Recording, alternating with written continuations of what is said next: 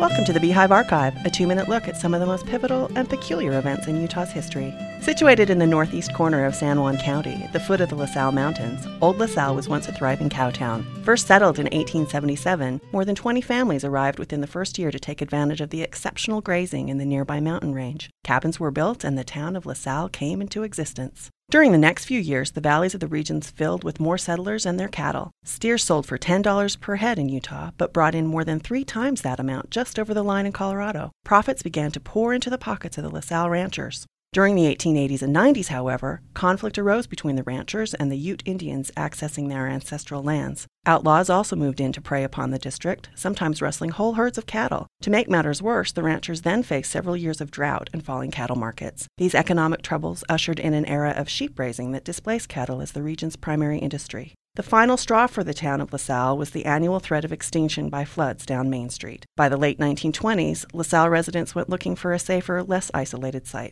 They packed up everything and moved some miles west to Coyote. The town was stripped of its houses, stores, barns, and corrals. They even took its name, and the town of Coyote was renamed La Sal. Today, Old La Sal is a ghost town lacking even ghosts. The old site is marked only by gaping cellars to show that people once lived there. The thousands of cattle that once passed through to Colorado markets are seen no more, and only an occasional flock of sheep visits the deserted site. Content for this episode of the Beehive Archive was provided by the Utah State Historical Society.